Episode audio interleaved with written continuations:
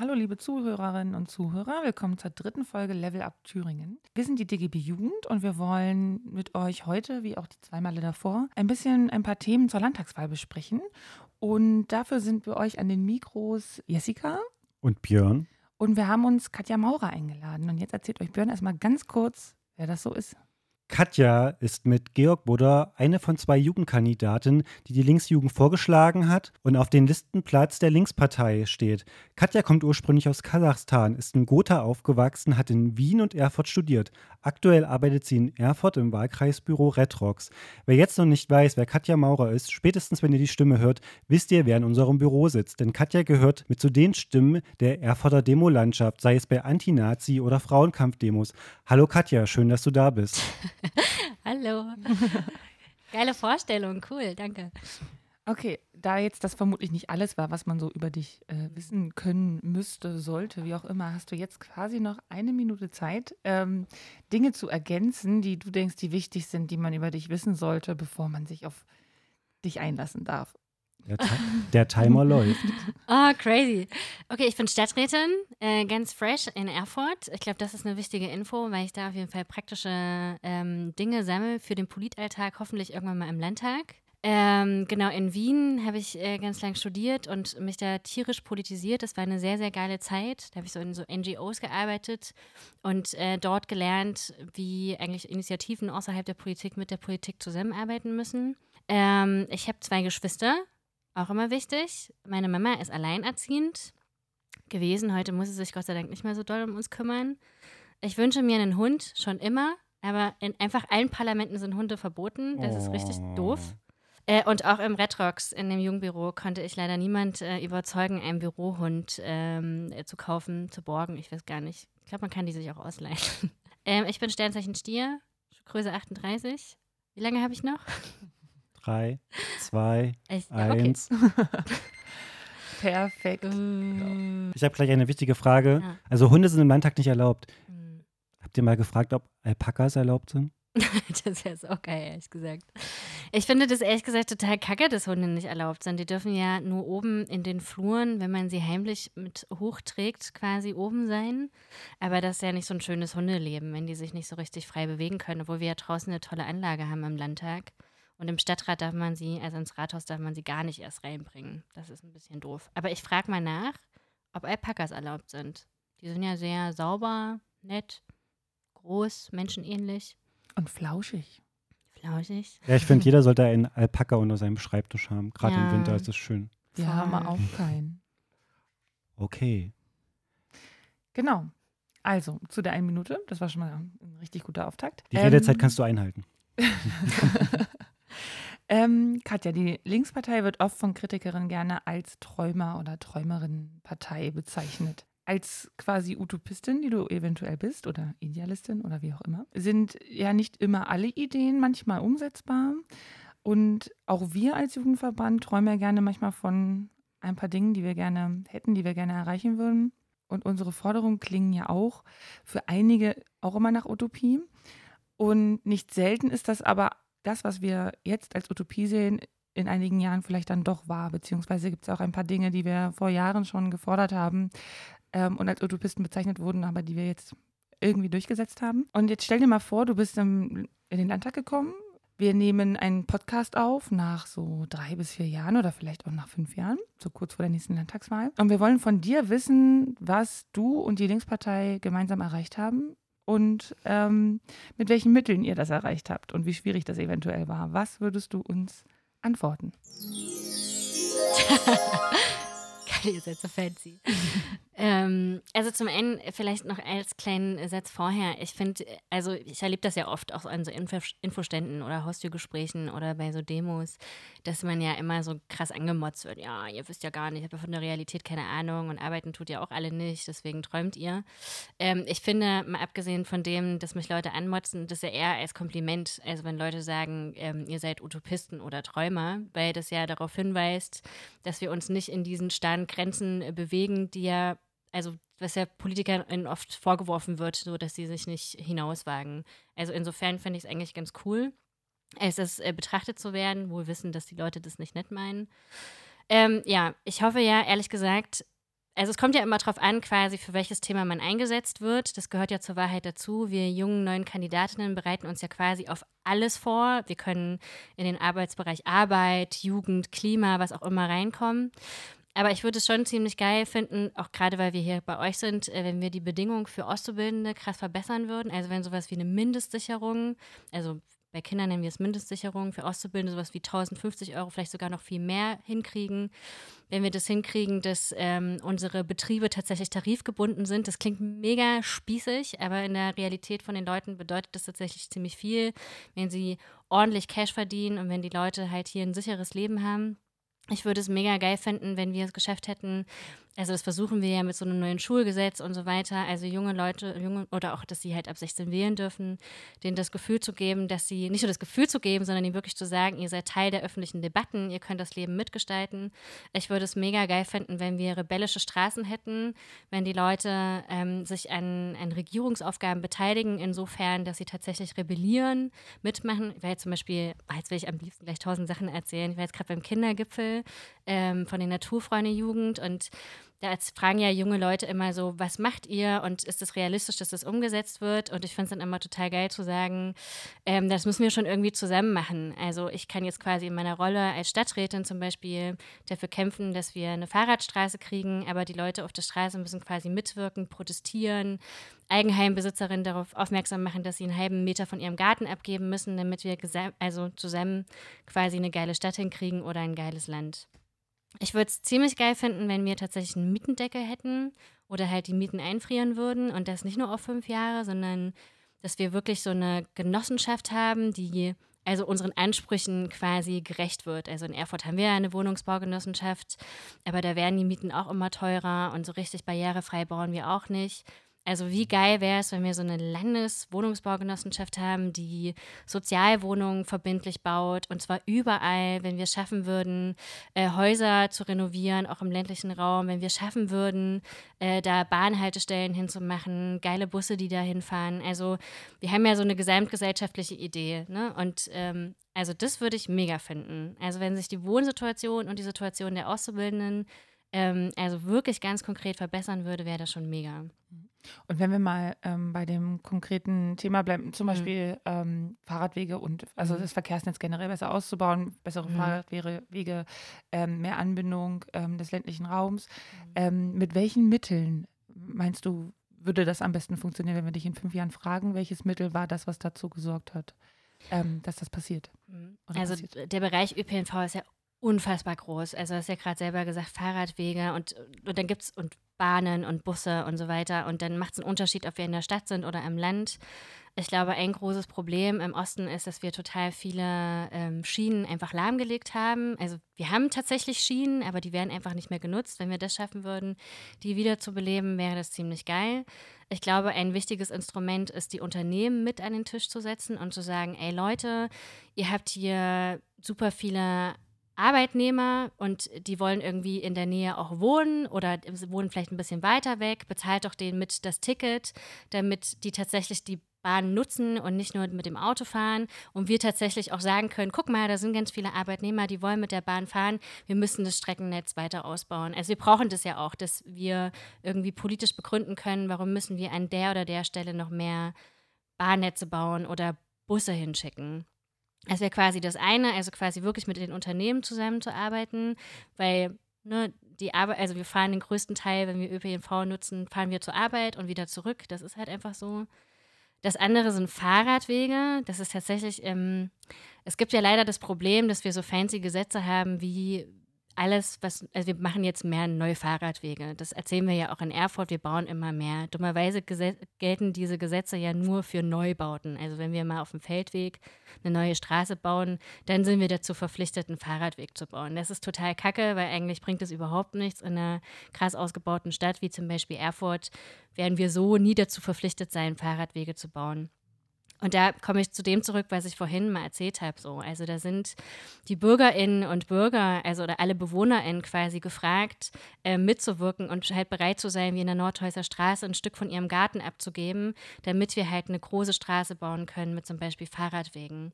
Und das ist mega kompliziert. Da kann man nicht als Politikerin einfach hingehen und sagen, wir machen das jetzt so, sondern da muss man mit den Leuten reden. Das klingt auch wie eine Blase, aber ich glaube, dass das ein größter Teil der Arbeit ist. Also wirklich hinzugehen und den Leuten zu erklären, was unsere Visionen sind und wie sie davon profitieren werden selbst. Wie viel Fahrrad fährst du?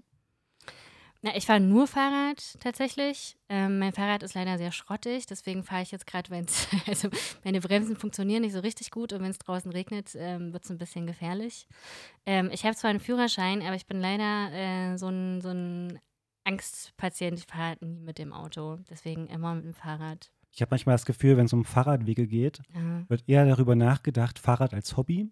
Also Mhm, quasi voll. entspannt Sonntag fahren, als Fahrrad quasi als Alternative zum Auto, indem ich einfach mal von, schnell von A nach B komme. Also gerade Mhm. wenn man sich äh, Erfurt anguckt, Anger äh, Fachhochschule, also mit schnellen Fahren ist da, glaube ich, ja, funktioniert nicht, wenn man den Fahrradweg benutzt. Und das ist, glaube ich, von Politikern oft das Gefühl, also das Problem, dass sie quasi nicht Fahrrad als Mhm. tägliches Fortbewegungsmittel sehen. Ja, weil sie ja auch nicht dazu gezwungen sind. Ne? Also wir haben, es ist ja schon so, dass wir unsere Straßen nach den AutofahrerInnen ausrichten und die AutofahrerInnen, auch wenn es für die ja auch blöd ist, ne? also die kommen ja auch durch Erfurt auch nicht geil durch. Also aber wenn wir trotzdem immer versuchen, das für die irgendwie bequemer zu machen, dann werden die auch immer wieder das Auto nutzen. Und ich glaube deswegen, ne, weil die meisten auch das Auto nutzen, denken ganz viele nicht darüber nach, dass es ja auch andere Leute gibt. Ich glaube, dass es daran liegt, ja. Du hast jetzt schon mehrfach gesagt, man muss die Leute mit ins Boot holen, Mhm. äh, man muss gemeinsam demonstrieren, man muss auf die Straße gehen. Du hättest gern irgendwie mehr Protest. Ähm, wenn wir dich in fünf Jahren fragen, was war deine coolste Demo, was war dein coolster Protest, wie hat das ausgesehen und wofür war das?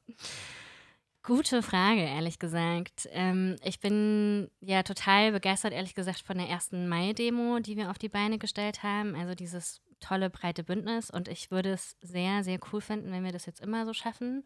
Also wenn wir, du lachst, ich glaube, das ist für die Zuhörerinnen total wichtig, weil alle, wie wir hier an den Tisch sitzen, haben einfach unfassbar viel Arbeit reingesteckt. Und ähm, sich zu wünschen, dass das nochmal passiert, ist so ein bisschen äh, Selbsthass vielleicht. Aber nein, ich fände es einfach mega geil. Und ich hätte gerne, dass wir das wieder so schaffen. Ähm, das klingt immer so ein bisschen schräg, wenn man sich so Mitte-Bündnisse wünscht, wenn man eigentlich äh, so eine linke Person ist, aber das gehört ja dazu. Also Leute in eine gemeinsame Richtung zu bewegen, um sie vielleicht irgendwann alle mal nach links zu bewegen. Deswegen bin ich durchaus Fan davon. Ich hoffe, dass wir nicht mehr so viele antifaschistische Proteste brauchen. Also antifaschistische Proteste von sich selbst heraus finde ich geil und das sollte man immer wieder tun. Ich finde das aber total belastend, das quasi tun zu müssen, weil immer wieder Rassistinnen ähm, auf die Straße gehen. Ich hoffe, dass wir in fünf Jahren sagen, dass das nicht mehr so häufig der Fall ist. Seid ihr als Regierungspartei in der Mitte angekommen? Uiuiui, das ist so eine krasse Frage. Also ich glaube, ich glaube, was echt neu ist mit der Regierung, was man, glaube ich, von Linken nicht erwartet hätte, ist, dass wir uns mit Betrieben auseinandersetzen, mit UnternehmerInnen. Ich glaube, das ist das, wo Leute sagen, ihr seid in der Mitte angekommen, weil wir uns mit denen auseinandersetzen und mit ganz praktischen Fragen, wie unterstützen wir Betriebe, Unternehmen, damit sie halt hier bleiben. Das führt natürlich auch zu total viel Kritik, zu Recht, weil dann hier sowas angesiedelt wird wie Zalando oder Amazon. Ähm, das ist, glaube ich, so diese, so die, die Schattenseite des von in der Mitte ankommen. Ich glaube, das andere von in der Mitte ankommen, was, also was ich gut finde, ist, dass wir das erste Mal in Thüringen ähm, Leute haben, die sagen, ey, ich weiß, wer die Ministerinnen sind oder wer der Ministerpräsident ist und sich mit einer Politik identifizieren. Und das gab es vorher nicht. Und ich finde, dass das total viel über die Arbeit aussagt, die geleistet wird. Mit allen Kritikpunkten finde ich das trotzdem sehr wichtig.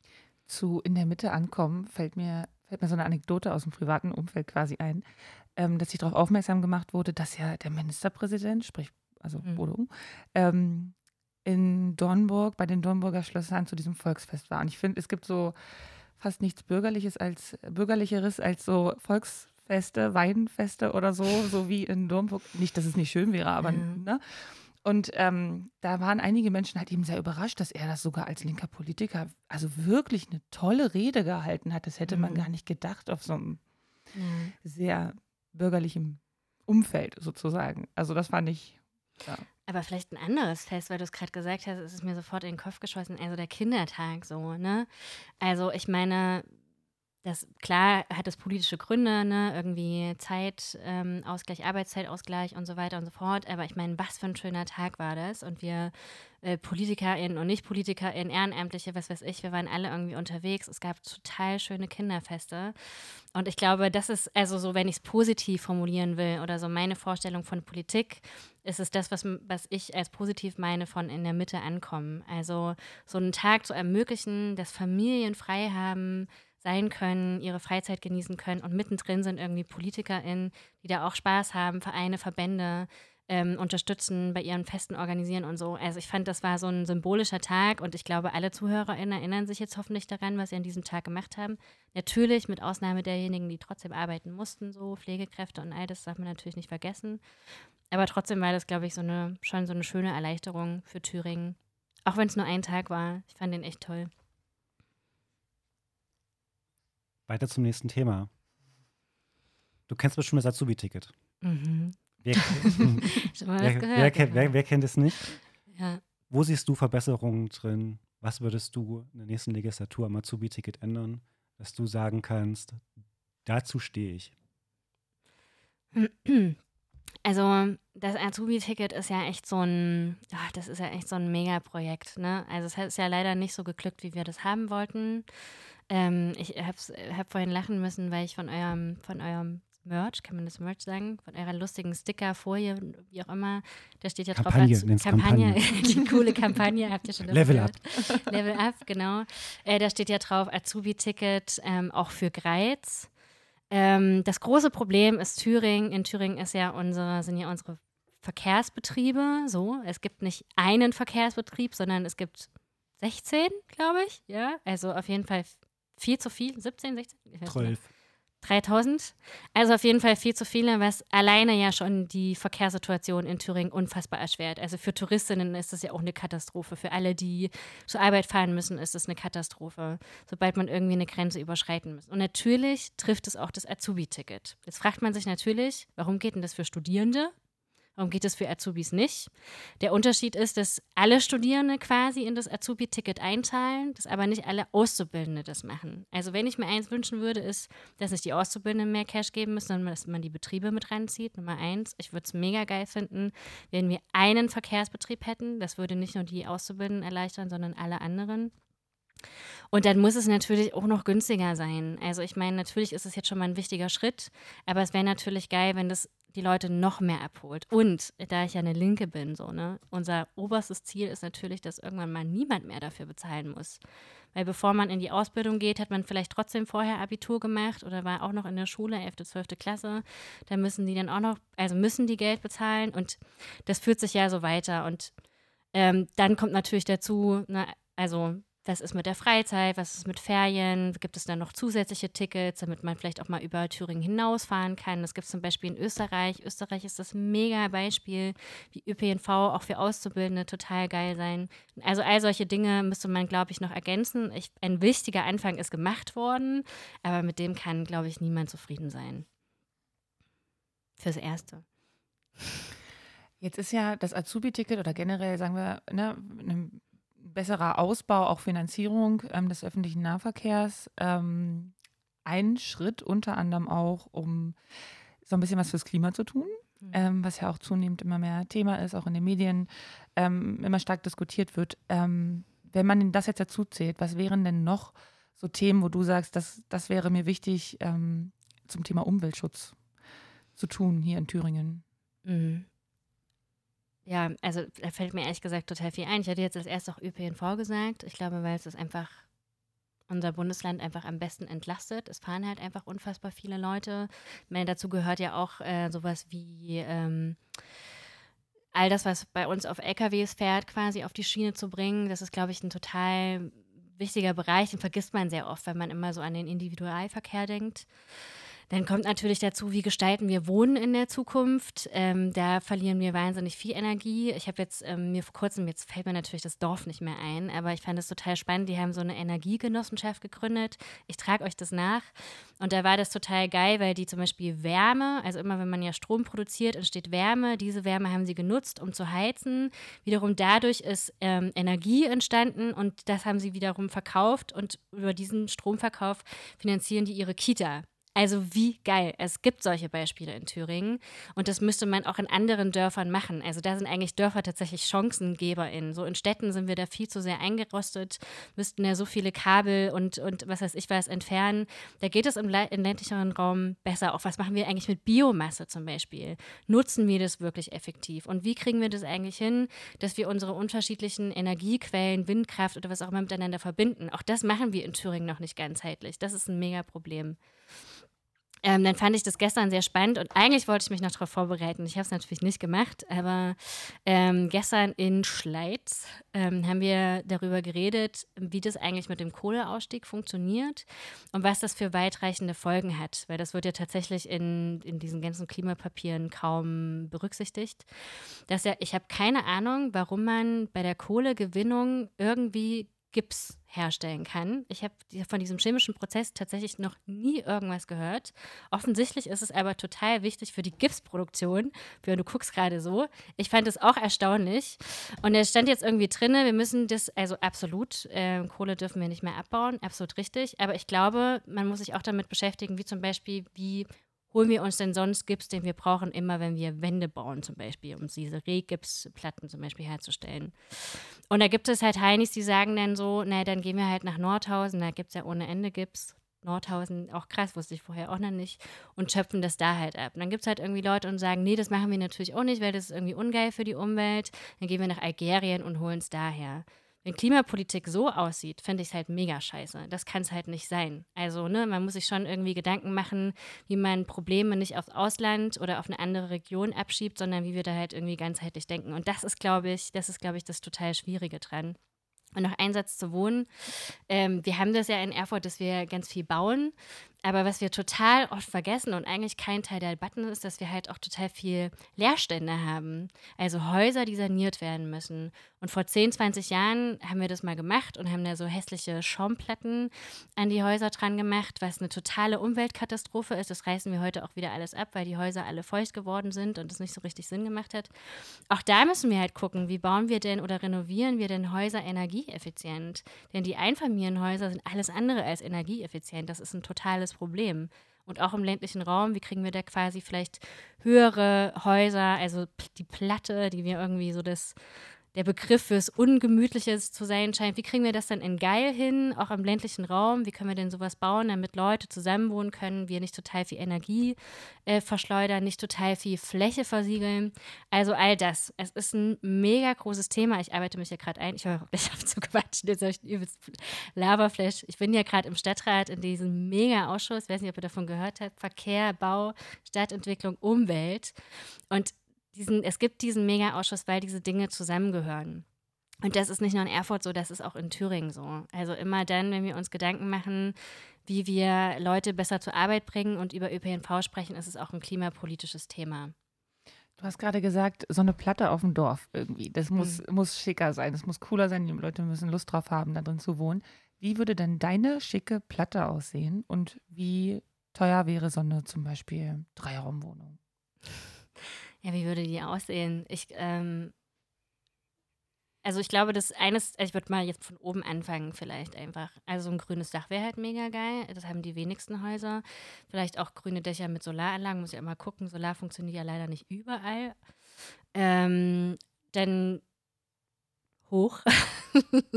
ich habe ich hab mir das mal angeguckt, was das, ähm, also im Vergleich zu einem Einfamilienhaus, wie viel Energie quasi über die Wände weggeht und umso höher man baut und umso tiefer man baut, also umso mehr Wohnungen quasi übereinander und nebeneinander liegen, umso energieeffizienter ist das Haus.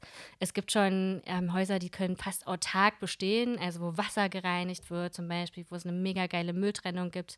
Gerade haben wir beim, äh, beim Essen darüber geredet, so wie sortieren wir Müll, wie gehen wir mit Müll quasi um, auch in einem Haus.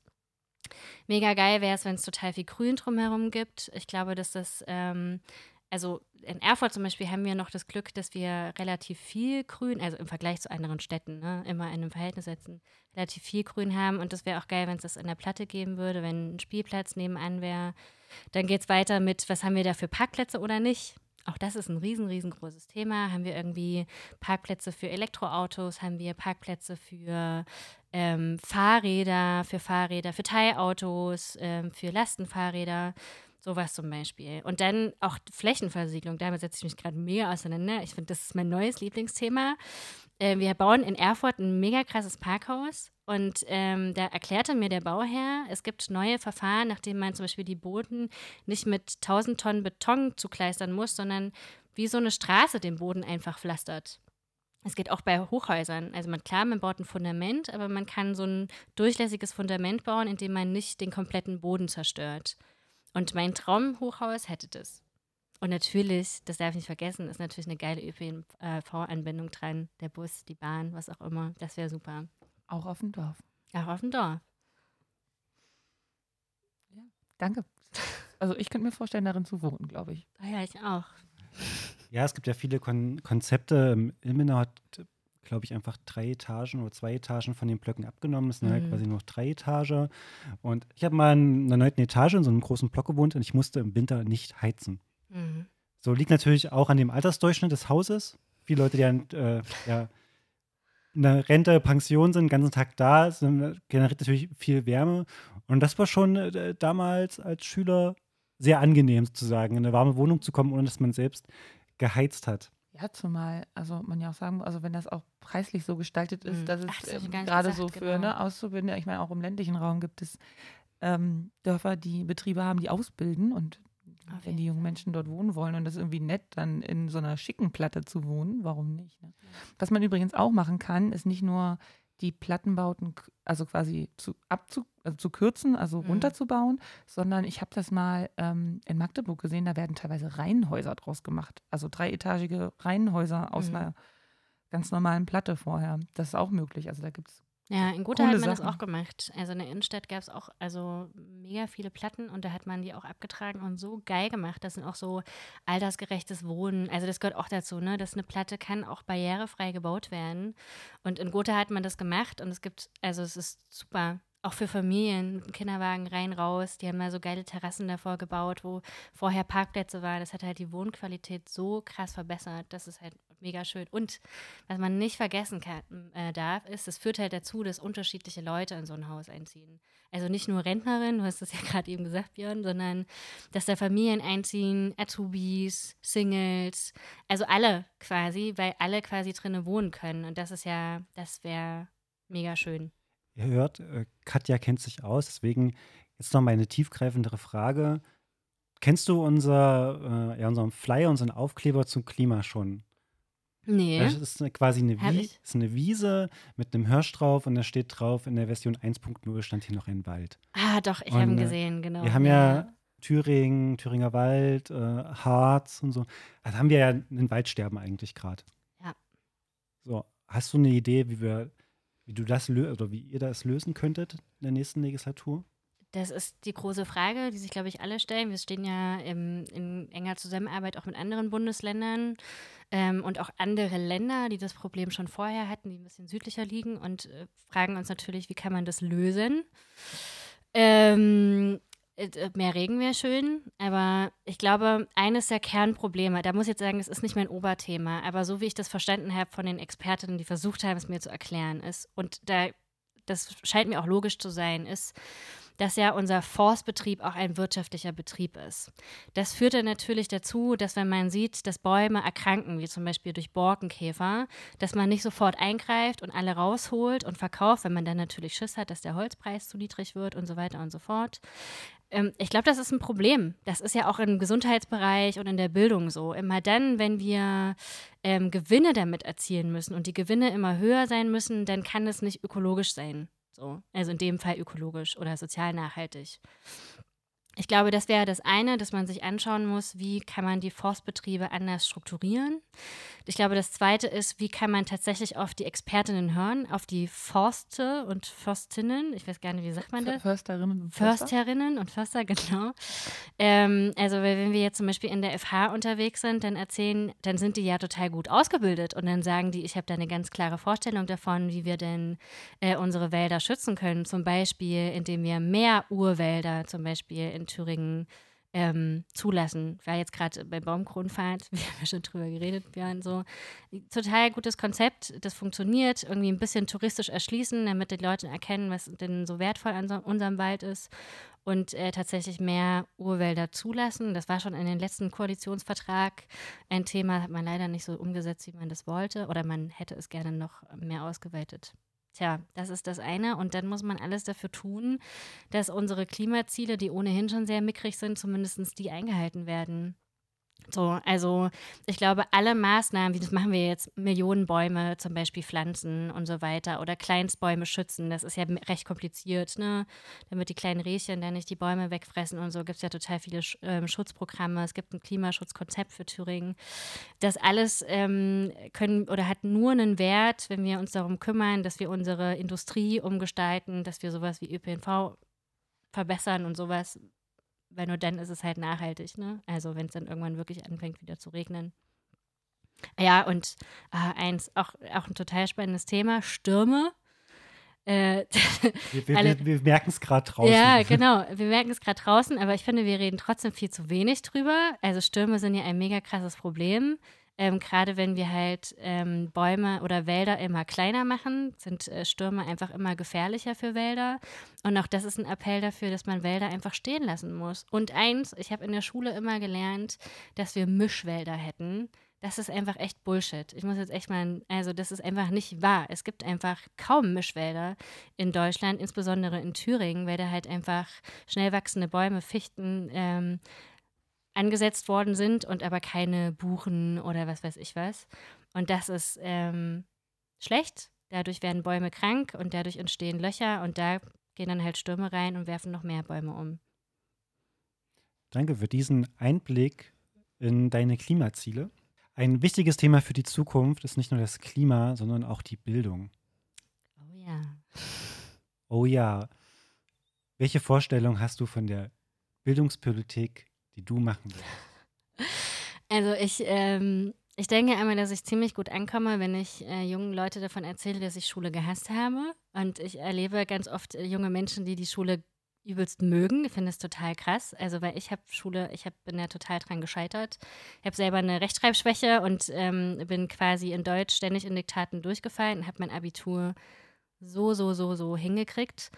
Ich glaube, also die Linke ich gehe vielleicht nochmal einen Schritt zurück. Äh, die Linke hat ja so, hat, ich glaube, so zwei Grundgedanken. Der erste ist, dass irgendwie Bildung kostenfrei sein muss und dass wir Bildung auch schon früher ansetzen, nämlich bei der Kita. Ne? Also, dass wir sagen, das muss irgendwie also frei sein und auch alle Projekte drumherum, also Hort, Essen, Freizeitaktivitäten und so weiter. Wir haben ja dieses neue Teilhabegesetz, das ja echt für den Arsch ist. 20 Euro äh, für Kids, wo sich dann die Eltern irgendwie nackig machen müssen vor den Staat. Die Verwaltungs-, also der Verwaltungsakt kostet mehr als diese 20 Euro. Das ist ja nochmal so fünffach absurd. Und dann soll man für 20 Euro die Kinder irgendwie weiterbilden. Das ist total kacke. Das geht weiter von der Ausbildung bis zum Studium, dass wir es irgendwie hinkriegen, dass Kinder unabhängig von ihren Eltern eine gute Bildung bekommen. Das ist das eine. Das andere ist, dass man einen Leistungsdruck aus der Schule wegnimmt. Und das kann man schaffen, indem man zum einen zum Beispiel mehr LehrerInnen einstellt, die mehr Zeit haben für Kids und SozialarbeiterInnen, die mehr Zeit haben, um sich die Belange der Kinder, die nicht nur, ich habe eine Sechs in Mathe, ähm, haben angeht. Ja, ihr wisst, was ich meine. Äh, das kann auch sein, dass man über das Notensystem reden muss, dass man darüber reden muss, können, müssen Kinder vielleicht länger gemeinsam lernen, muss man nicht schon in der vierten Klasse, also kann man nicht vielleicht später getrennt werden? Wie gehen wir damit um? Wie gehen wir denn auch damit um, dass ähm, Kids, die vielleicht anfangs Probleme haben in der Schule, vielleicht trotzdem weitermachen können? So, also auch wie gestalten wir quasi unsere Nachhilfestunden darüber hinaus? Wie gestalten wir das Lernen für Kinder, die kein sicheres Elternzuhause haben? Da gibt es halt 30 Millionen Fragen, die es quasi zu klären gibt. Meine Vorstellung von Bildung ist, also wir haben so einen Stift rausgebracht von der Linksjugend, da steht drauf keine Hausaufgaben. Das sorgt irgendwie übelst Ärger an den, an den Infoständen, weil die Leute sagen, ja, die denken, die werfen uns halt quasi vor, dass wir für irgendwie Faulheit wären, aber gegen Leistungsdruck zu sein, heißt nicht, dass man Faulheit übelst geil findet, sondern das heißt, dass quasi man Leuten die Möglichkeit gibt, zu tun, was sie wollen und was sie können. Und es gibt halt Kinder, die einen sind halt gut in Mathe und die anderen sind halt gut in Kunst. So. Und in der Schule sollte das aufgefangen werden. Und wir wollen keine Hausaufgaben, weil das Bildung eine Schulaufgabe ist. Und wenn wir Gerechtigkeit haben wollen, dann muss das Kind, das zu Hause kein Internet hat, die Hausaufgaben genauso gut machen können, wie das Kind, das zu Hause ein Internet hat und eine Nachhilfelehrerin. Also keine Hausaufgaben, sondern Schulaufgaben auch wirklich in der Schule lassen. Ähm, und dann als dritten Punkt äh, Mitbestimmung. Also nicht nur von Eltern und LehrerInnen in dem Schulsystem, sondern auch vor allen Dingen von Kids. So. Die wissen am besten, wie sie lernen und die wissen am besten, was sie brauchen, um, naja, auch gute Ergebnisse zu erzielen. So ist ja leider unsere Gesellschaft. Ne? Man braucht halt gute Noten, um halt irgendwie weiterzukommen. Und das machen wir, das haben wir in unserem Schulgesetz reingeschrieben, aber ich glaube noch nicht so gut, wie wir es sollten. Also da zählt zum Beispiel sowas wie Ermächtigen von Kindern und ihnen sagen, äh, das sind übrigens deine Rechte und du kannst es sagen, wenn, dir, wenn du was blöd findest. Zum Beispiel, wenn du eine Schulpsychologin haben möchtest oder wenn du die Schulpsychologin doof findest. Oder ähm, du kannst sagen, wenn äh, Lehrer fies zu dir sind oder andere Schülerinnen fies zu dir sind oder du nicht ähm, ordentlich in die Schule kommst, weil die Bahn blöd fährt oder, oder, oder. Und die meisten Kids, das ist meine Erfahrung, wissen das nicht. Die wissen nicht, dass ihr Wort total viel wert ist. Und ich glaube, dass das eine große Aufgabe sein wird. Ich glaube, das funktioniert erst über Generationen, das den Kids beizubringen, damit Schule mal ganz anders gestaltet wird. Du hast gerade so Stichworte genannt, so wie mhm. Mitbestimmung und deine Rechte. Ähm, wir machen da auch so Projekttage an Berufsschulen als DGB mhm. Jugend. Ähm, und das heißt tatsächlich Demo ähm, Projekttag Demokratie und Mitbestimmung ein kleines bisschen andere Zielgruppe, war Auszubildende. Aber generell setzen wir uns dafür zum Beispiel ein, dass wir sagen, wir brauchen mehr politische Bildung an Berufsbildenden, aber auch an allgemeinbildenden Schulen. Gibt es da ein Konzept von euch? Habt ihr da irgendwie Ideen zu? Hast du da Ideen zu, wie man das vielleicht besser machen könnte? Oder sagst du, ach, das brauchen wir eigentlich nicht? Na, es gibt ja mega geile Vereine, die das bereits machen. Also ihr seid ja einer davon, ihr seid halt eine Gewerkschaft, aber ähm, das NDC, die Naturfreunde, ne? Also eigentlich muss nichts neu erfunden werden.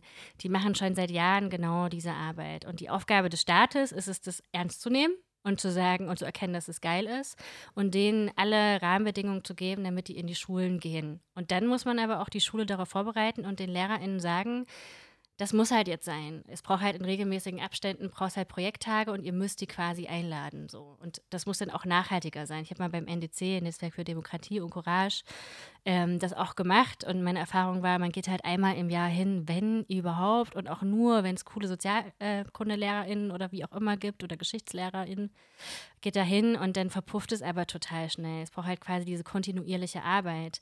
Und diese Vereine können diese kontinuierliche Arbeit leisten, wenn man ihnen die Möglichkeit gibt. Also Geld für Personalstellen, Räume, Zugang zu den Schulen und so weiter und so fort. Und eigentlich muss man das einfach noch aufgreifen. Das ist die gute Luxussituation, in der wir ja hier sind in Thüringen. Wie stößt du zu Verfassungsschutz und Bundeswehr in Schulen?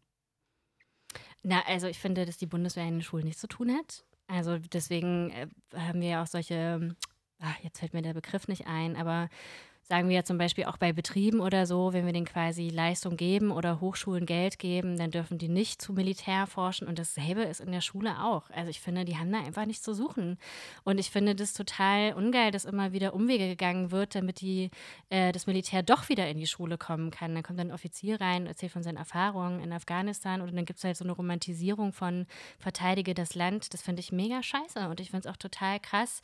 Ich weiß nicht, vor ein paar Jahren, ich weiß auch immer die Prozentzahlen nicht, aber dass wieder so viele Minderjährige auch irgendwie den Zugang zur Bundeswehr gefunden haben, liegt vor allen Dingen daran, dass man auch in den Schulen Werbung macht oder in den Hausaufgabenheften.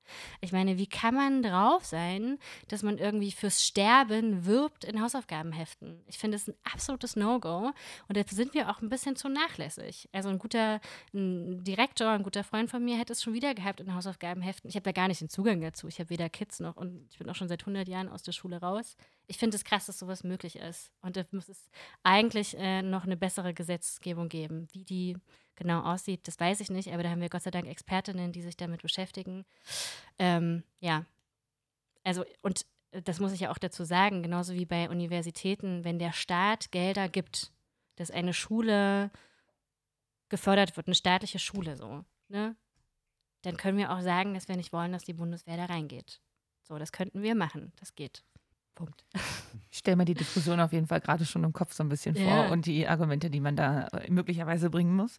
Ähm, ein anderes Thema zur Bildung, das uns Mhm. ähm, besonders wichtig ist, weil wir eben auch schon mal so ein bisschen ne, von Berufsschulen und Auszubildenden gesprochen haben. Also nicht, weil uns Schüler und Schülerinnen an Mhm. gemeinbildenden Schulen nicht wichtig wären, aber ähm, wir ja auch viel mit Auszubildenden zu tun haben, ist die Bildungsfreistellung. Die gibt es ja in Thüringen. Das sind für Beschäftigte fünf Tage, fünf Tage Bildungsurlaub quasi, die man zusätzlich hat und ähm, die, die man quasi nicht von seinem normalen Urlaub abzwacken muss für Bildungszwecke, sondern da zusätzliche fünf Tage hat. Aber für Auszubildende sind das derzeit nur drei.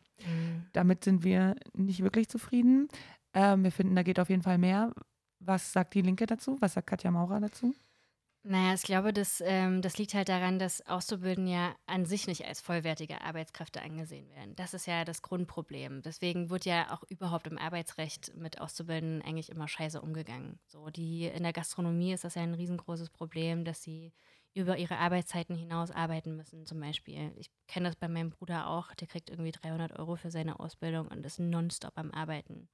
Und daher rührt auch sowas, dass natürlich ähm, auch Auszubildende nur drei Tage kriegen anstatt fünf Tage, wenn man sie nicht als vollwertig ansieht. Das ist halt ein Problem.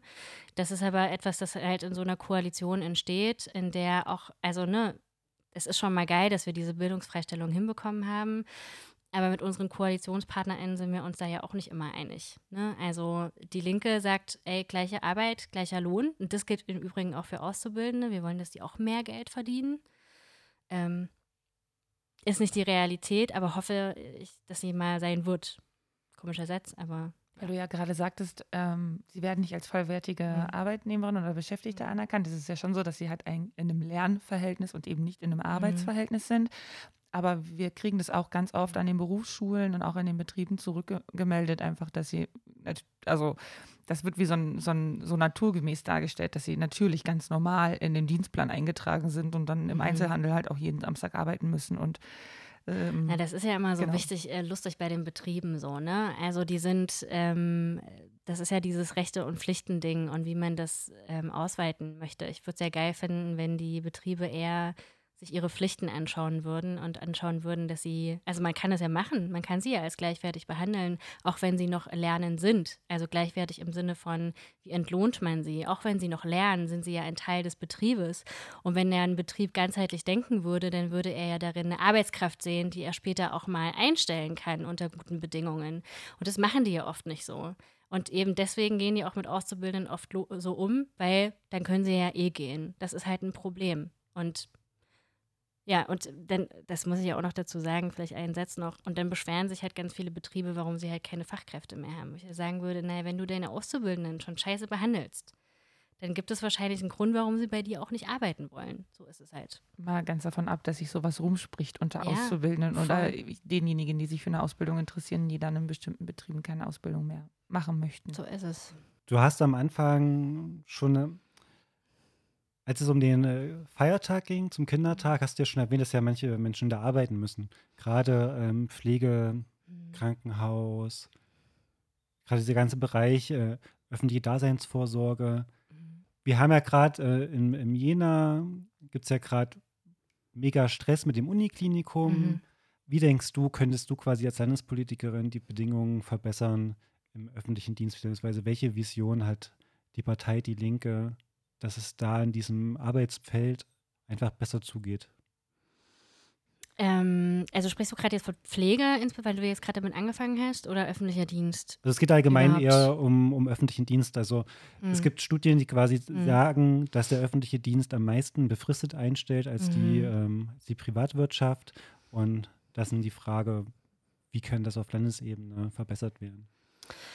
Naja, ähm, vielleicht fange ich mal mit, der, mit dem Land als Arbeitgeber an oder als der Land, das Land als etwas, der natürlich auch einen Einfluss darauf hat, wie Leute bezahlt werden, die für das Land arbeiten. Da haben wir das neue Vergabegesetz, das, glaube ich, sehr, sehr wichtig ist. Ah, jetzt 11 Euro Watt, ihr wisst es besser als ich wahrscheinlich. 11 Euro, wie viel fordern wir Mindestlohn? Müsst ihr aber nachgucken. Egal. Ich meine, es ist auf jeden Fall wesentlich mehr als der aktuelle Mindestlohn so. Und ich glaube, dass das ein wichtiger Schritt ist, ne? dass der, das Land sagt, ähm, wir wollen das, was wir immer fordern, von allen Betrieben selber umsetzen, wenn wir öffentliche Aufträge sozusagen ähm, aufgeben. Ich glaube, das ist das eine. Das äh, zweite, was ich total spannend als auch bedenklich finde, ist, dass wir gerade im öffentlichen Sektor wahnsinnig viel berenten jetzt. Also es gehen ganz viele Leute in die Rente, wohl verdient. Und wir brauchen quasi neue junge Menschen, die Bock haben, da zu arbeiten, egal in welchem Bereich, Verwaltung, was weiß ich. Und die fehlen uns. Die fehlen uns, auch weil die jungen Leute wissen, dass das keine besonders guten Arbeitgeber sind. Als Städträtin merke ich das selber. In der Verwaltung haben wir wahnsinnig viele Krankenstände, weil es halt ein total harter Job ist.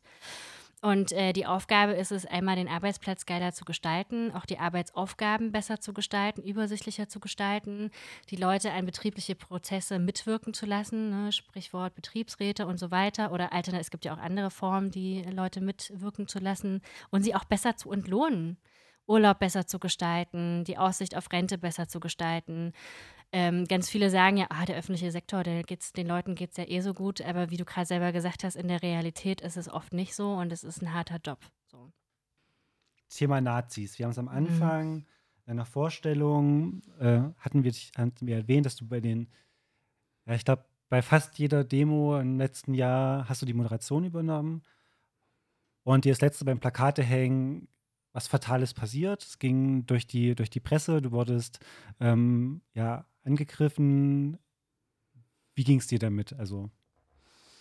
Naja, ich, also genau, ich war Plakat, also Plakate aufhängen mit meiner Mom und einem anderen Ehrenamtlichen und war für eine Zeit alleine und dann habe ich das Plakat von meiner Partei, die Linke, aufhängen wollen und dann sind zwei Personen gekommen, waren super laut, haben es mir aus den Händen gerissen. Das war eine ziemlich krasse Situation aus verschiedenen Gründen. Zum einen weil tatsächlich niemand geholfen hat. Das fand ich total schockierend. Also wo waren quasi die Leute, die es gesehen haben? So die Zivilgesellschaft ist manchmal nicht ganz so couragiert, wie ich mir das gerne wünschen würde. Das ist ein totales Problem.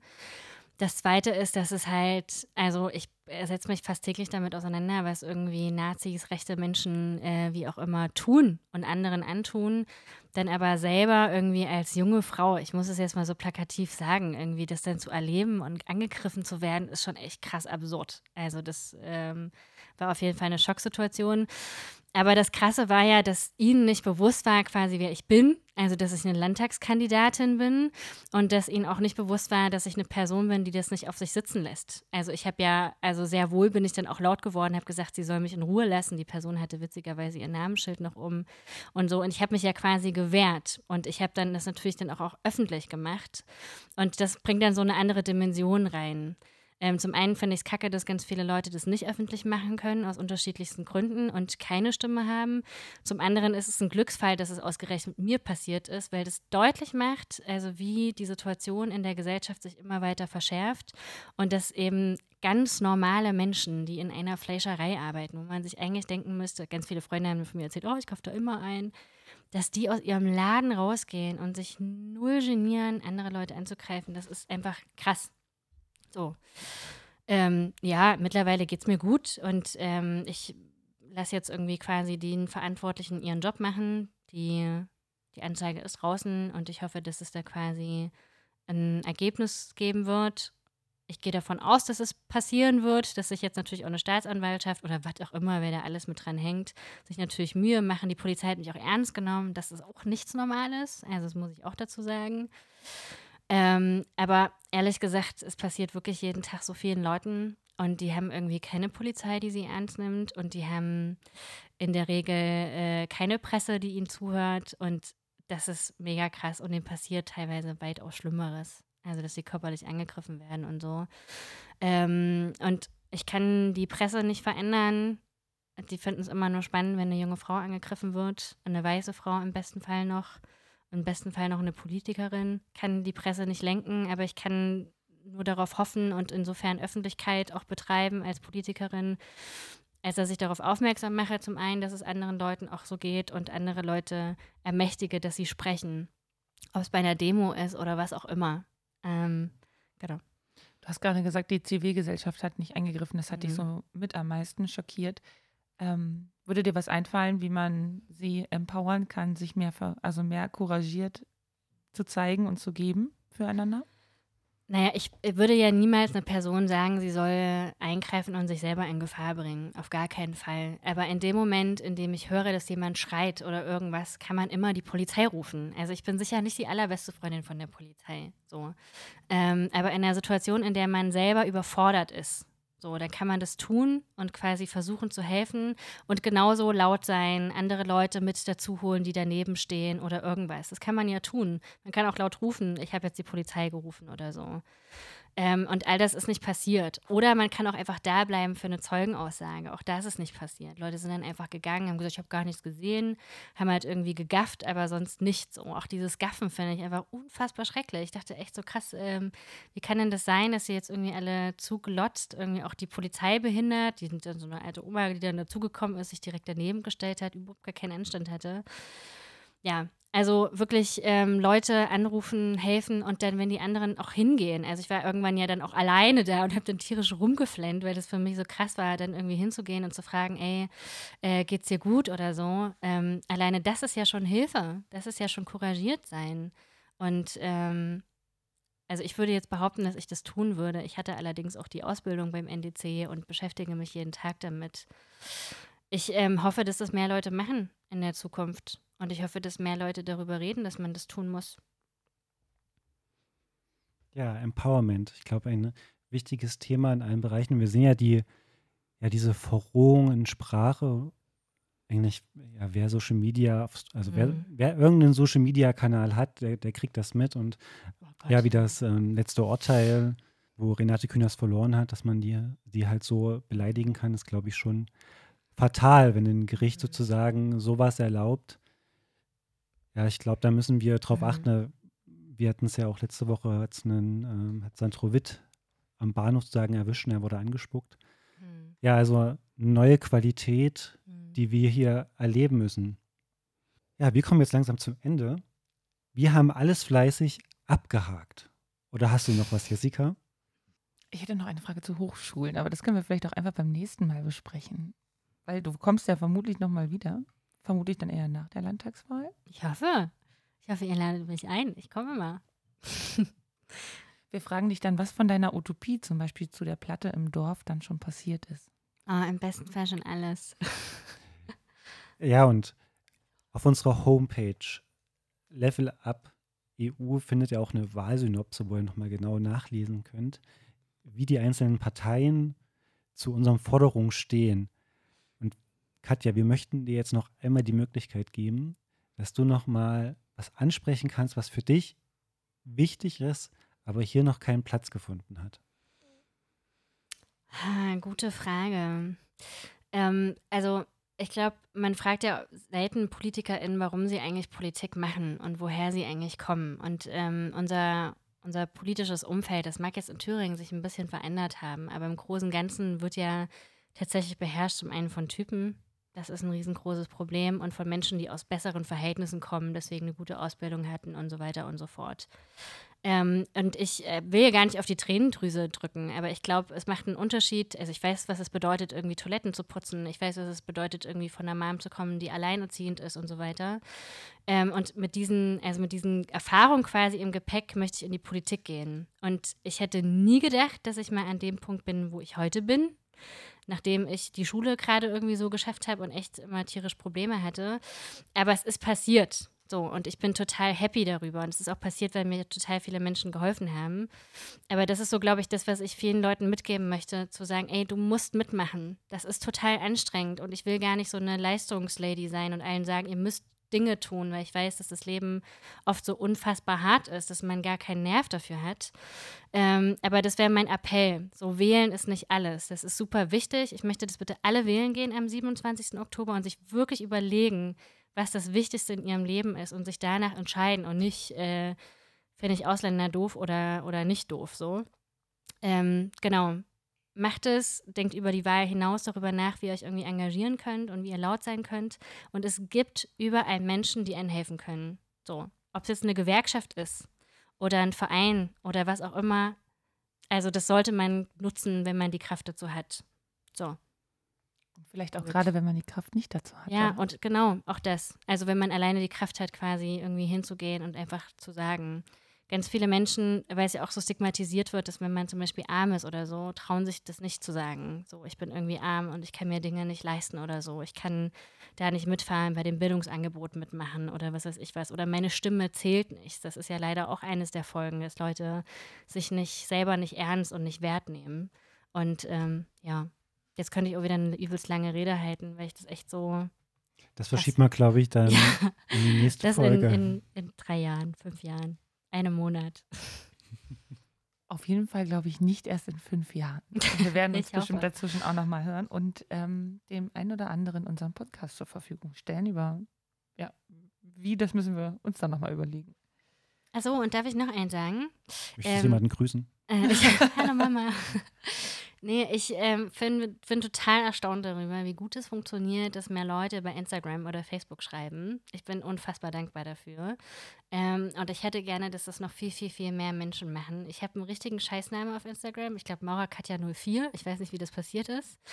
Ähm, und ähm, auch auf Facebook bin ich mit meinem Klarnamen da und gut äh, findbar. Also bitte schreibt mir, ähm, und macht auch Anregungen. Also wenn ihr sagt, dass ich irgendwas Doofes gesagt habe, dann würde ich das auch total gerne wissen und das einfach besser machen. Das war wie ein Grußwort eigentlich. Schon so ein bisschen. Zählt trotzdem.